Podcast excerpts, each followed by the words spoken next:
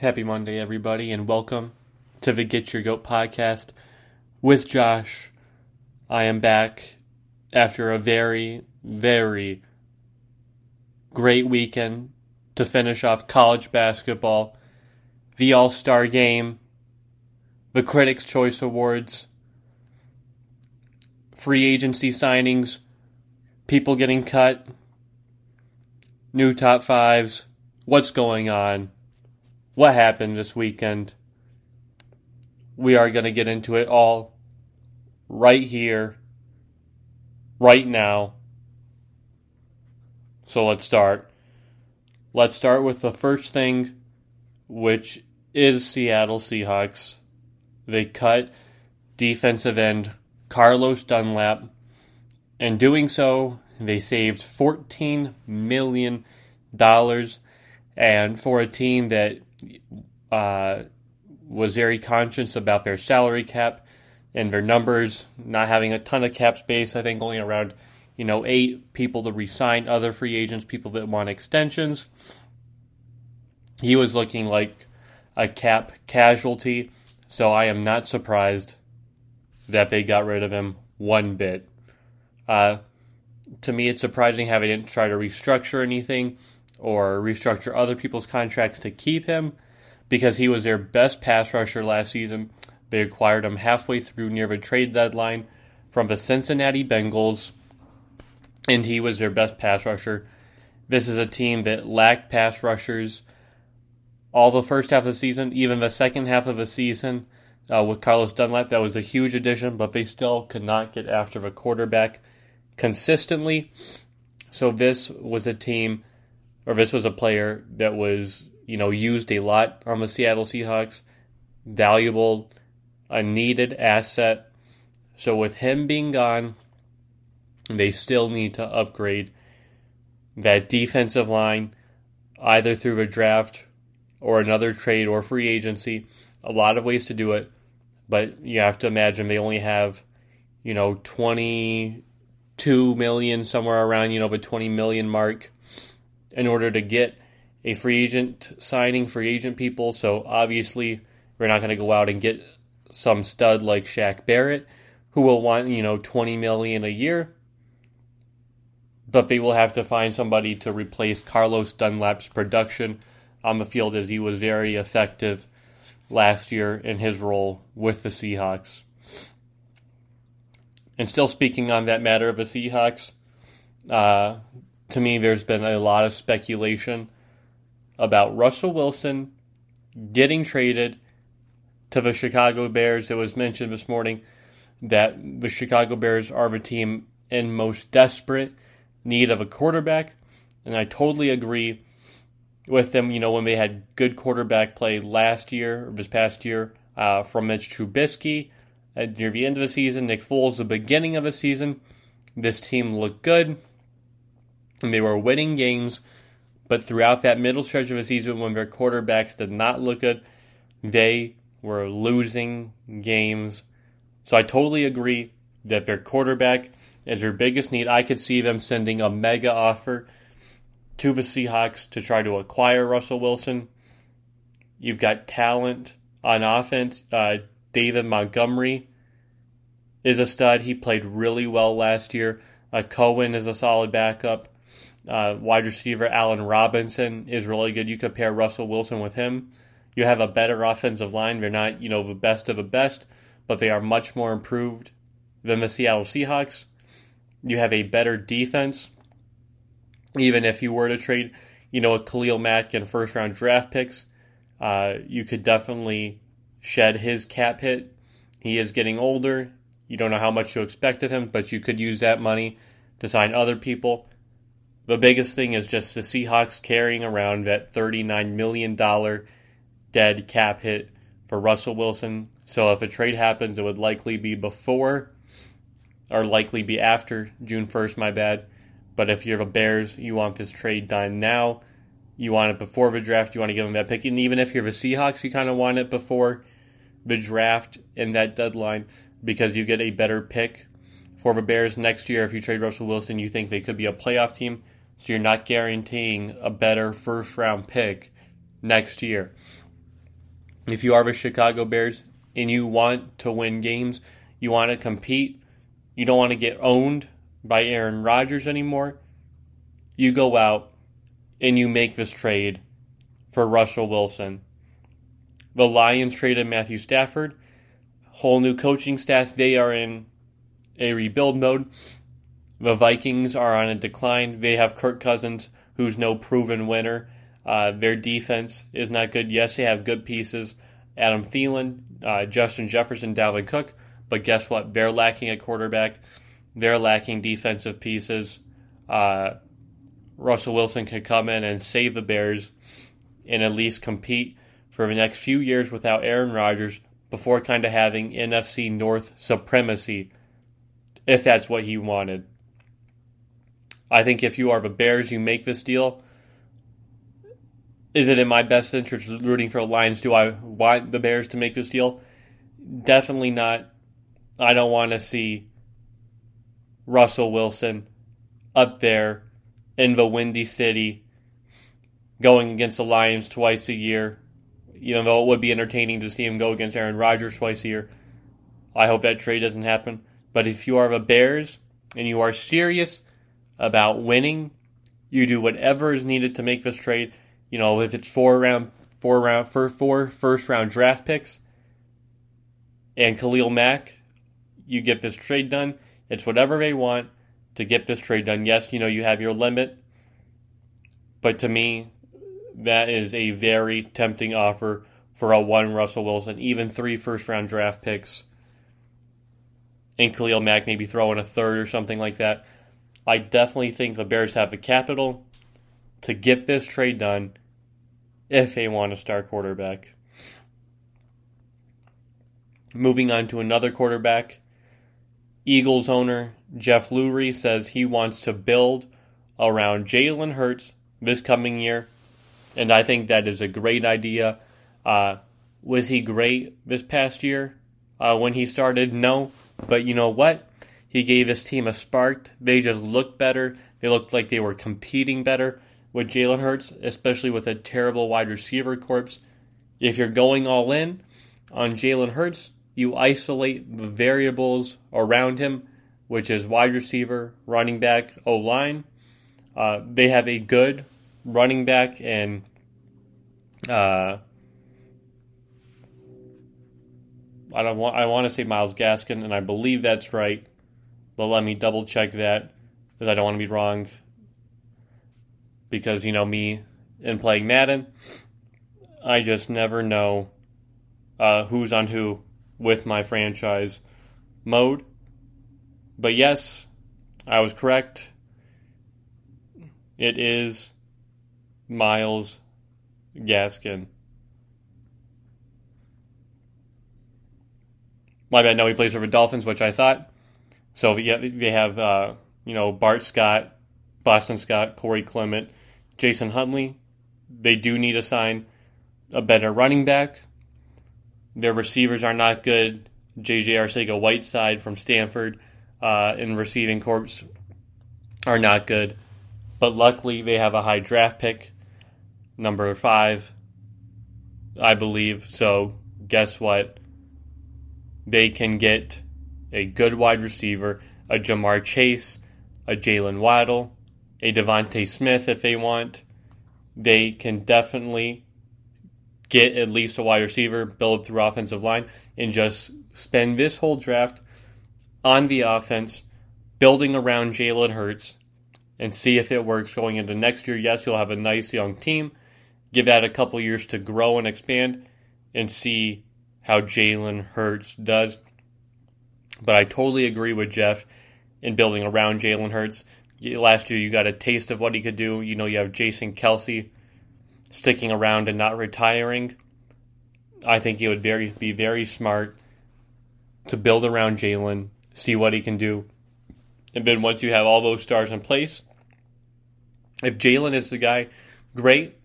You know you're in ascend in a weak, competitive NFC East division every year, and if not, you know you start again, draft a new quarterback, get him off his rookie deal, but you definitely want to give Jalen Hurts a shot in this league as he has promise and potential. Moving on to the NBA. Team LeBron yesterday dominated Team Durant in the All Star game. It got ugly. It got out of hand near halftime, near the end of the second, or end of halftime, near the end of halftime.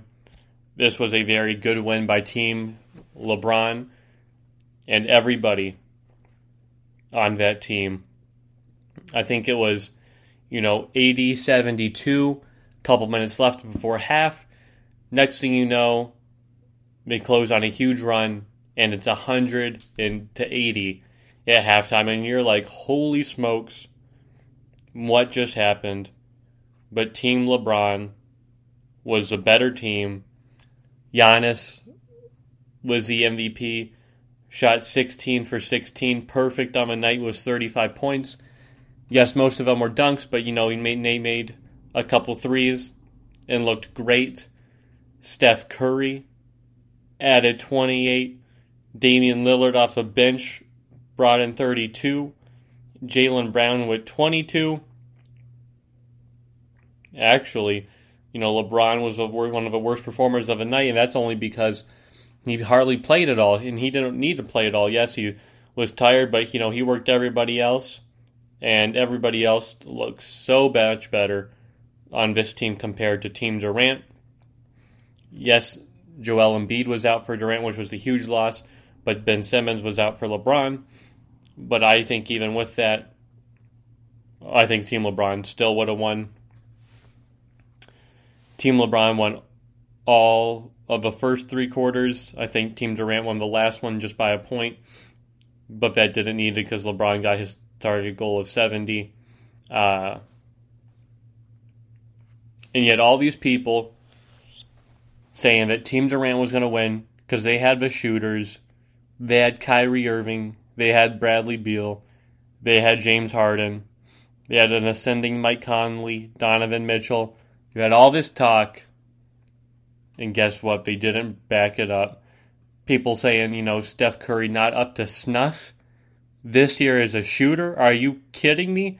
Luka Doncic, not a shooter. Paul George, Damian Lillard. I mean, what a joke. LeBron had shooters. Steph Curry has been one of the best shooters this past year, this year, one of the best shooters in the history of the league. Of course, he's going to perform well. Damian Lillard, one of the most all time clutch players, knocked down the game winning shot for Team LeBron yesterday. He's outstanding. He's a shooter. Paul George was great. And look at Giannis was three for three from three. Steph Curry eight for sixteen. That's over. That's fifty percent. So Giannis was hundred percent. Steph Curry fifty percent. Paul George, 5 for 7. That's above 50. Damian Lillard, 8 for 16. That's 50. Jaylen Brown, 5 for 7. That's above 50. These are the only, there's only three players that didn't shoot 50%. That was LeBron James, Luka Doncic, and Chris Paul. Other players didn't attempt a three, but those are the only ones. So they had a greater average of players scoring 50% from three or more than not, which is why their total from the three was 50% and their efficiency just from the field alone was over 60%. That's how good this team was. Uh, they looked unbeatable. Yes, there's no defense that gets played, so you have to make your shots, make your open shots. And Team LeBron just did better doing that. Uh, Team Durant did not play as well as Team LeBron. They barely had over 50% from the field, and they only shot 37% from three. Now, you talk about the greatness of James Harden, the greatness of Kyrie Irving, the greatness of Bradley Beal, Jayson Tatum, Kawhi Leonard, and it was a very pedestrian night all around for Team Durant. Uh, you can argue that you know Kyrie Irving was great, but he cooled off in the second half, only two for six from three. So I think have, you have to give props. It's either Bradley Beal or James Harden, but they didn't have other worldly stats as you know the Giannis did, grabbing the MVP did. So Team LeBron, LeBron is now four zero oh in this format. His teams are four zero. Oh. He shows that he picks the best players each time around.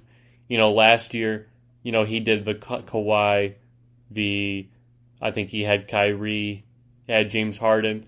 Then last this year he switched it up. You know, had Giannis, had Steph, players he didn't have before, and guess what? He still wins because he knows what his team needs, and each year is different. He sees the game, he knows the game better than anybody. So, LeBron, as a GM, I think would be great as an owner in the future, seeing what he does in these All Star games, picking the best players available, getting the best out of them. That will only do well for his aspirations of owning an NBA team in the future. Team LeBron definitely deserved this win, and they played like they wanted to win. Then talking about Curry, he won a great three point shooting contest yesterday over Mike Conley. It looked like after that first round when he shot, you know, so well, had over 30, that it was just his sort of taking. But Mike Conley had a great second round, and then Curry just won by one shot, one money ball there at the end, in a very thrilling three point contest. That was just great stuff. You know, I had Steph Curry winning. I thought he was going to win. And he was just brilliant. He really was.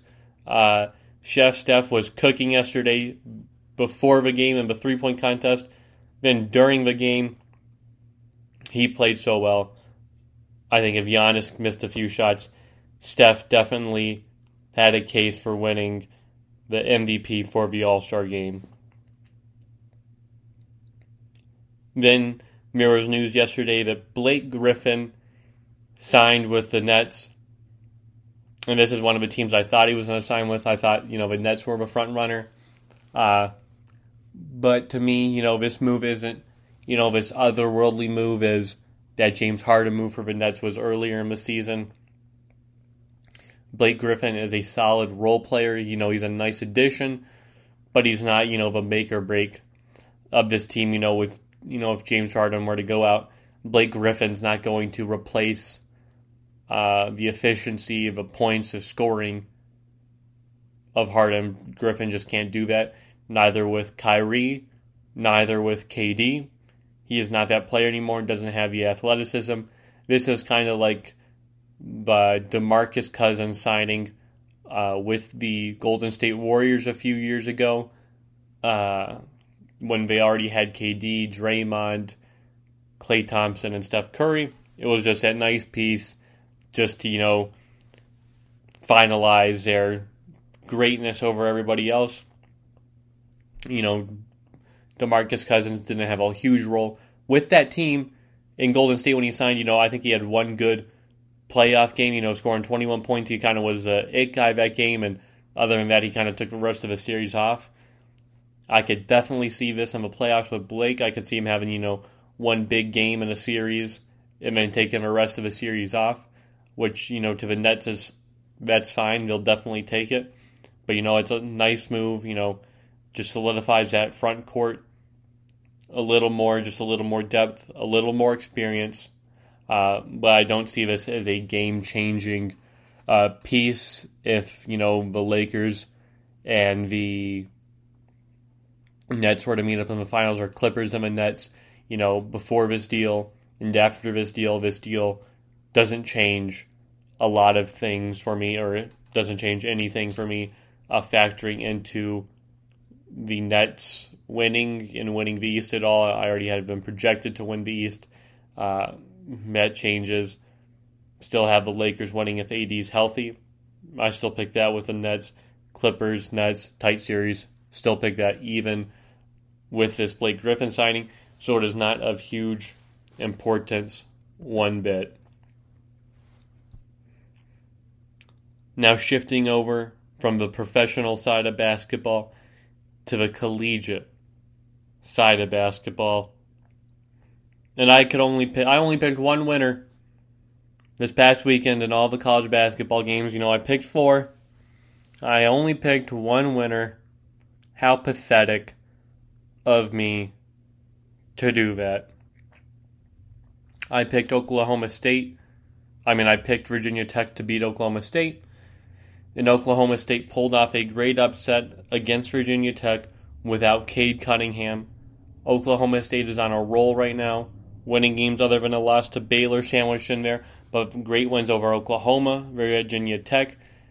They're playing really, really solid with Cade Cunningham, even without Cade Cunningham. So I have to give props for Oklahoma State for beating who I think is a great team in Virginia Tech. I thought Ohio State could upset Illinois.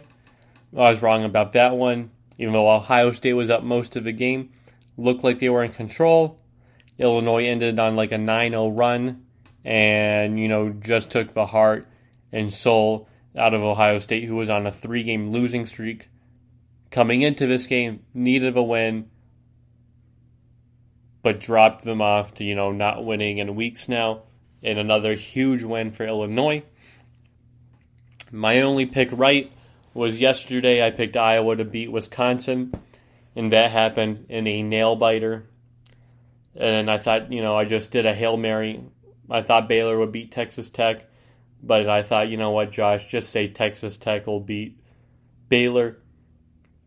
And I was wrong about that. You know, it looked close to spurts, but Baylor was really the better team and dominated Texas Tech. Uh, so I have to give props to Baylor definitely for showing up after looking shaky their first week and pulling off some huge wins this past week.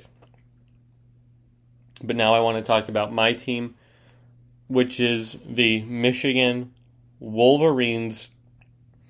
And they blew it yesterday against Michigan State. They just blew it. Actually, both teams didn't look good. Michigan didn't look good. Michigan State didn't look much better. Uh, but, you know, Michigan State just looked incrementally better than Michigan. And what was an ugly game for both of these teams, uh, Michigan was uglier. And it's just sad because they cannot win ugly. Uh, all their wins, you know, you know, when they're on, which they've been on 19 times this season. Uh, they look really good. They look unbeatable. Yeah, people up there you saying, you know, their competition is Gonzaga and Baylor. They're one of the three better teams. And even in those two blowout losses, it's like, hey, you know, you're going to lose in this tough competition. Uh, and you're going to lose times. And, you know, in those losses, you know, they just look – bad, bad to where, you know, that is not going to replicate itself, you know, for another, you know, few weeks or so. But to me, this one against Michigan State was very alarming because you want to win ugly games, even when you're not playing their best, uh, with players down, not making shots. You still want to win an ugly game just for confidence. And when you're making the turn to the Big Ten tournament, uh, March Madness right around the corner. You want to be able to win ugly games. A lot of new schemes going to be thrown your way. Teams you're not familiar with. It's going to get ugly. It's just can you win when you're not playing your best? Some teams can. You know, Baylor beat Iowa State right back from COVID when they were not looking their best, but they won an ugly game it would be nice to see Michigan win an ugly game, but they just can't. When they're bad, they're really bad. Hunter Dickinson was in foul trouble early, then in foul trouble uh, later in the game as well, where he didn't play as many minutes as he usually does. Uh, that was bad. Eli Brooks' injury. He's a great defender, but he only averages, you know, eight or nine points. And in this time, he scored five. So, you know, if he scored three more, they still wouldn't have won this game or four. You know, they still wouldn't have won. Other people need to step up. On offense, you know, Isaiah Livers did not look good yesterday. They were saying, you know, oh, he has good looks, and you know, to me, they weren't good looks at the near the end of the game because he was just not playing well. Uh, Franz Wagner, all right, but he's seen better days. Mike Smith, the same thing. He's seen better days. Uh, you could say Chaundee Brown was their best player, uh, but he only had you know 13 points, four rebounds. This team only shot 31% from three, 40% from a field. And definitely not good, but Michigan State wasn't much better, only a few percentage points above in those respective categories.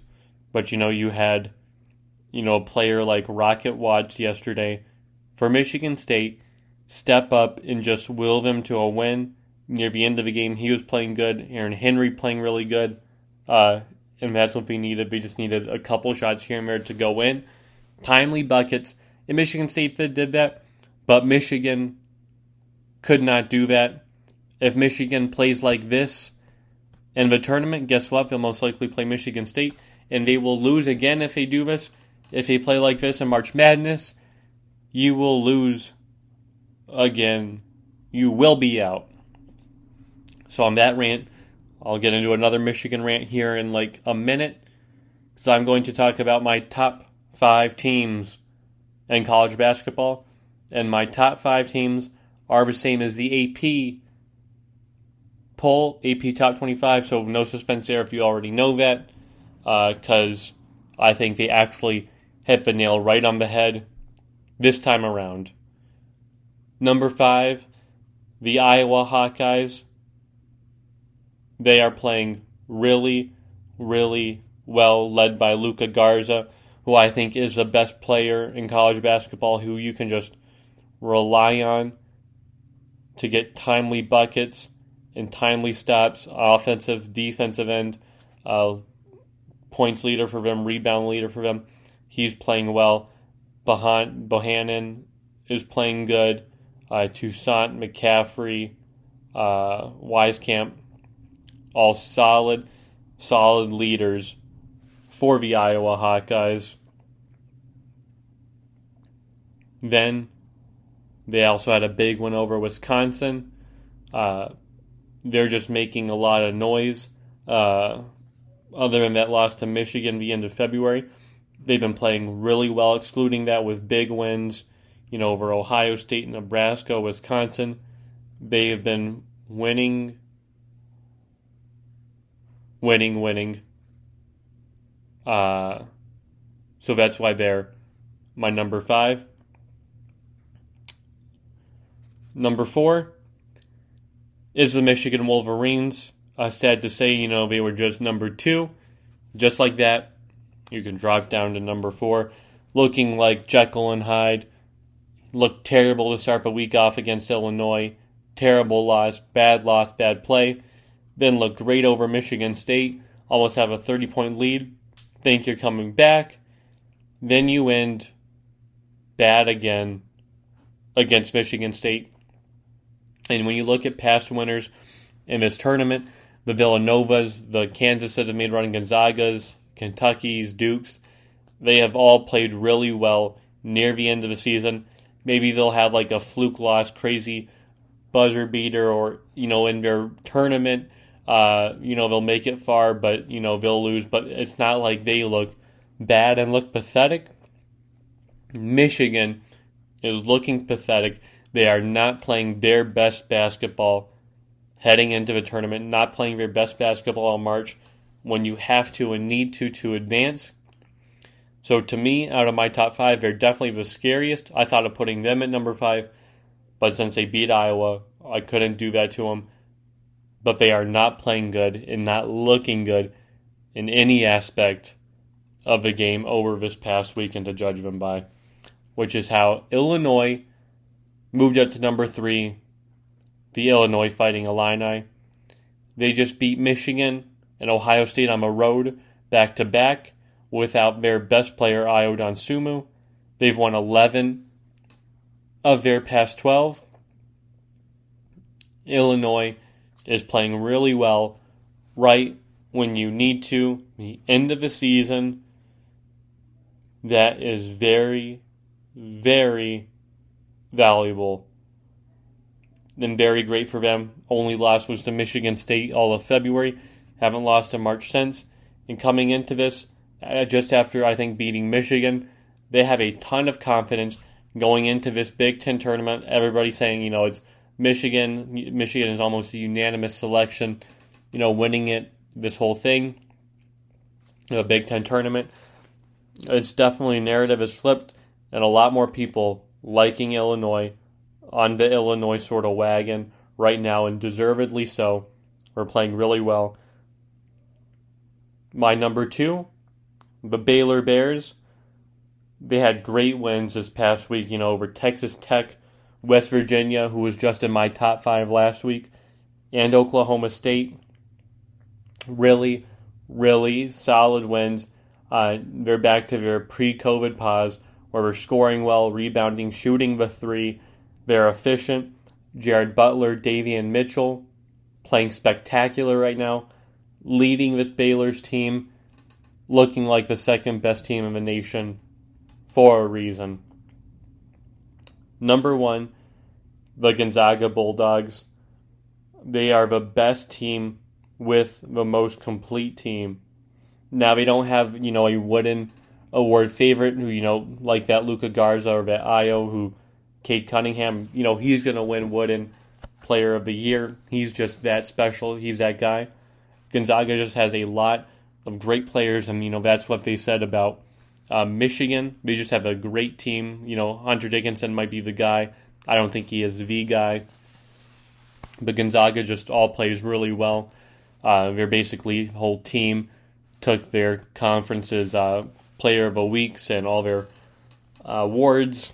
They kind of just swept all that because Gonzaga is just really complete, has a lot of depth. That offense is amazing, and they play really stingy defense.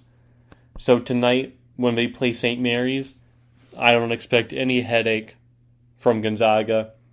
I expect them to dominate St. Mary's. They're 18 point favorites. Wouldn't be surprised if they win by that much. Might be a little closer in their West Coast Conference semifinal but definitely have Gonzaga winning this game, winning their league, you know, two wins away from an undefeated regular season and, you know, their conference tournament play, which is outstanding. Good for them. Now, shifting fully from college basketball, basketball in general, to the NHL. My Penguins, baby. Finally, back to back wins. I thought they could never do it. I thought, you know, after their one win, one loss of uh, Capitals, doing the same thing against the Flyers, I thought they would never win. But they ended their series against the Flyers on a win. And then yesterday, they exploded against the Rangers and finally have back to back wins in tied for third place, technically in fourth place and the tough East Division playing really well. The Rangers have been playing really well. I thought, you know, I was really nervous going into this game against them. I thought, you know, they were playing really good, you know, beating the Sabres, uh, the Devils, and not only just beating them, just dominating them, scoring like, you know, five, six goals. Uh, played well against the Bruins. I thought this team could do it. I was nervous but my team just went off in like a stretch of a minute, uh, scoring three goals in the first period to take command of that game, and they never looked back after that. Uh, Georgiev was pulled for Keith Kinkaid with Igor Shesterkin out. That didn't help. Uh, but I was very proud of my Pittsburgh Penguins team, Tristan Jarry, Casey DeSmith, all playing really well. This team, especially at home, has looked much better than they do on the road. Of course, at home, you know, they're 10 and 2, and at away, they have some losing record. But the Penguins are playing really, really well right now. And I am very, very happy about that. And I'm ha- kind of happy they are actually in their division. Because if they were in any other division, you know, they wouldn't even be in the playoffs right now, except for maybe the West, because uh, the West is just uh, weak outside of the Vegas Golden Knights. Tom Wilson of the Capitals in the NHL, Tom Wilson of the Washington Capitals, uh, suspended seven games for a dirty, dirty hit on Brandon Carlo. Definitely a head targeting. Going against the boards was unaware. Low with the shoulder, the elbow, his whole body. Crushed him. It was a dirty hit. Definitely worthy of a seven game suspension that was handed down on him. But Brandon Carlo was injured. Uh, Coach Cassidy of the Bruins uh, says he's week to week. Uh, out maybe out for longer than that. So I think this should happen. Uh, Tom Wilson suspended seven games, which is basically a two week period. I think for hits like that on Brandon Carlo, uh, any player, any player that has a dirty hit and leaves a player injured, uh, if the player's not injured, uh, then you, you know you can definitely suspend them for an amount of games. But if a player is injured, that player should be out the whole duration that the player that he injured is out. So, for example, if Carlo's only out two weeks, I think Tom Wilson should be out two weeks. But if a player's out a month, he breaks his jaw, is out like a month. And guess what? You're out for a month as well. Kind of that eye for an eye philosophy. You know, at first I wanted to take it even further, saying, you know, he should be out double the amount. That might be a little excessive, but definitely the amount of length that the other player is out to kind of match that and especially with that hit now, Washington and Boston, uh, and this kind of deadlock for you know the upper echelon of the uh, East Division. They don't play again until April, but definitely that matchup will be something to look forward to coming around because I don't think these teams like each other at all. Now to make my picks Senators versus the Oilers. I am picking the Oilers. Uh, you know, Senators have, you know, played well recently, uh, much better than they did to start of the season. But with uh, the Oilers, too much firepower. Connor McDavid, no Connor McDavid, Leon Draisaitl, Nugent Hopkins. Uh, I have the Oilers. The Arizona Coyotes versus the Colorado Avalanche. This is interesting because I want to pick the Arizona Coyotes I thought they were going to lose on Saturday to the Wild, but they didn't. They bounced back strong. Uh, and as much as I want to pick the Coyotes because I don't like the Avalanche and I just want to pick the Coyotes, I'm picking the Avalanche. But I hope the Coyotes prove me wrong. The Avalanche just have Nathan MacKinnon and Landeskog and Barrie and uh, I mean they don't have Barrie anymore, but uh, Mayfield and they don't even have Mayfield. What am I saying? Devon Toews, Uh, Brandon Saad, so this team is really well. So I'm just going to pick them. shifting on from the sports world, uh, moving on to the stock world. Uh, GameStop, GameStonk, GameStop is uh, back up. Again, had a great day. After hours, it's down, but a lot of players had a great day with the market being up, even with Apple being down. Uh, Tesla going crazy now. Uh, but the market, I think had a very successful day. A lot of people making money today. Very pleased about that. Critics' Choice Awards. I thought Best Picture would go to Nomadland, and it did, deservedly so. Uh, Best Director would be Chloe Zhao, and she won. Uh, dedicated those awards to their one of their editing. She does a lot of the editing but kind of one of their, you know, mixers and editors passed away this week, so she gave a very uh, touching and inspiring speech dedicated to him. So that was very well thoughtful put. And to me, this win for Nomadland and Chloe Zhao, uh, they are already Oscar uh, favorites, but now they're front runners, kind of shoulders above, head and beyond the rest of the competition. Uh, I really don't see Nomadland and Chloe Zhao losing the director picture race at all. Best actor, Chadwick, he was the front runner. Uh, this award solidified it. He's taking it. You had new competition in here this time. Steven Yeun from Minari, Delroy Lindo, Da 5 Bloods, but Chadwick Boseman beat them out and the other stiff competition from Anthony Hopkins and Riz Ahmed. So he is definitely, definitely, I think, winning that. Best Actress was Carey Mulligan, Promising Young Woman, which I thought was going to be for the Golden Globes until she was upset. I hope she would rebound. And the Critics' Choice, what I was reading, a lot of critics was going to vote for it, and it all proved true. Carey Mulligan won. I am so happy for Carey. To me, she had the best performance and one of the most shocking, crazy revenge comedy thriller twists of them all. She played a great, empathetic character. Uh, Carey was great, played it so well. Uh, I'm glad she won. But again, you know, you had uh, Zendaya coming in hot, uh, Frances McDormand, Viola Davis, Andra Day upsetting her in the Golden Globes. All these factors, but Carey Mulligan prevailed and shifted the uh, actress race back towards her. Daniel Kaluuya won Best Supporting Actor and kind of cemented his spot in what's going to be the supporting actor for Oscars and other awards. Best Supporting Actress, Maria Bakalova for Borat, which was surprising. Uh, she lost out in the Best Actress race to Rosamund Pike last week in the Globes. Then again, you know, facing Amanda Seyfried, uh, the favorites Glenn Close, Olivia Colman, and then you also had a lot of people pegging Yuh-jung Youn for Minari to win the Grandmother Bear. So Maria winning this is totally surprising, uh, especially you know with Jodie Foster not even up for the SAG, some of these other ones up for it, you know the BAFTA shortlist. So to me, this Best Supporting Actress race is the one that is the most most wide open. Uh, definitely. Best Acting Ensemble thought would go to Trial of Chicago Seven.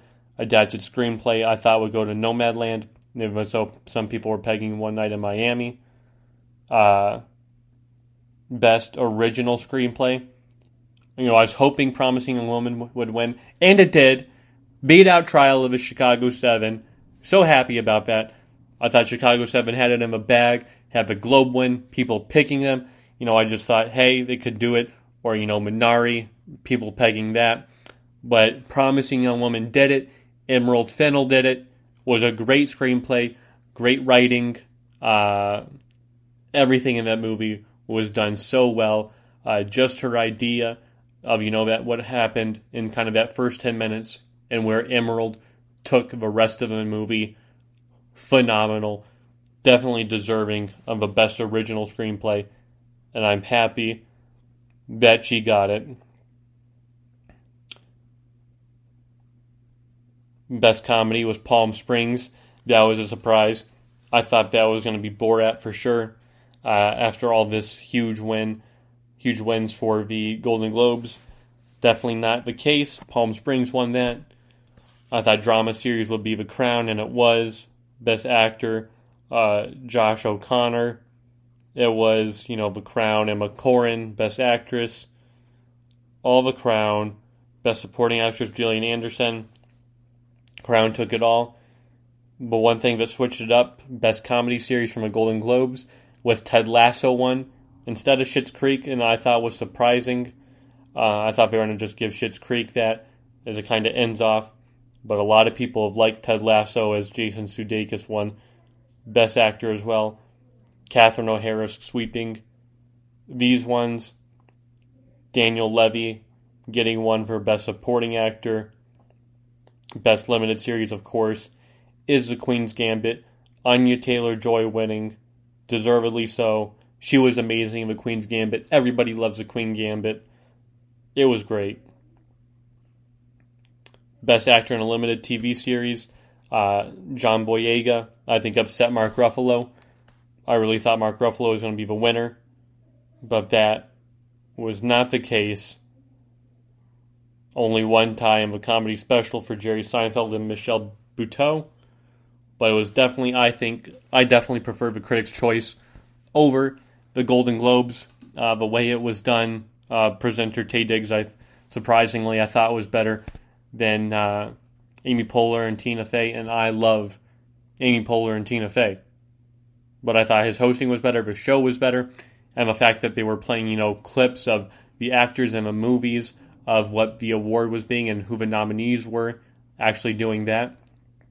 Uh, the Golden Globes didn't do any of that. No snippets at all. No little, you know, few seconds of what they were showing. A very just still. Whereas this one, it wasn't.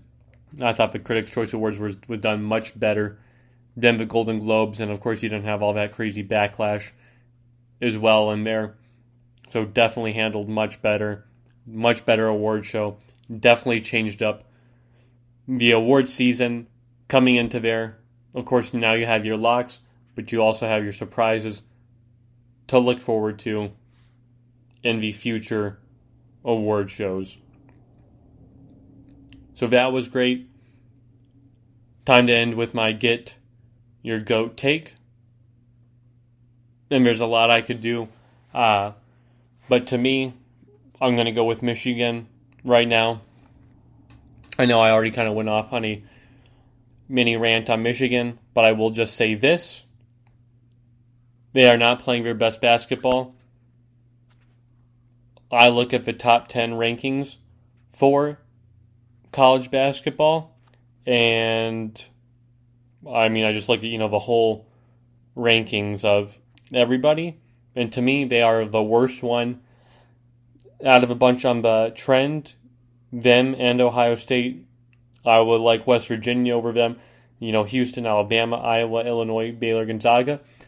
The way Michigan is playing, they are not winner worthy. I'd even take lower ones like Villanova and Creighton over Michigan right now because they are not not playing well at all. I'm sorry. They just are not cutting it. This their style of offense right now, not looking good. Yes, you're great defensively, but you're going to have to score buckets. And to me, that's the one thing they lack from other schools, such as Iowa with Luka Garza or a uh, Illinois with an Ayo uh, they do not have a closer. They don't have that one guy that can say, hey, let me put the team on my back for the last couple minutes of this game. I will take you to the promised land. You've helped out enough. I'm going to take you to the promised land. And to me, that's what Michigan lacks. To me, you know, you don't want to over rely on one person, but it is nice to have that one guy who can bail you out. And this Michigan team does not have that one guy right now. And to me, that's why I think they'll definitely make it past the first round, uh, first and second round, but get into, uh, you know, after that with the Sweet 16. I could definitely see them losing the Sweet 16. If you look at their bracket now, uh, in the Sweet 16, they're most likely playing Kansas, I could definitely see them losing to Kansas uh, at all. I think if they were to get past Kansas, it might be an easier Elite Eight.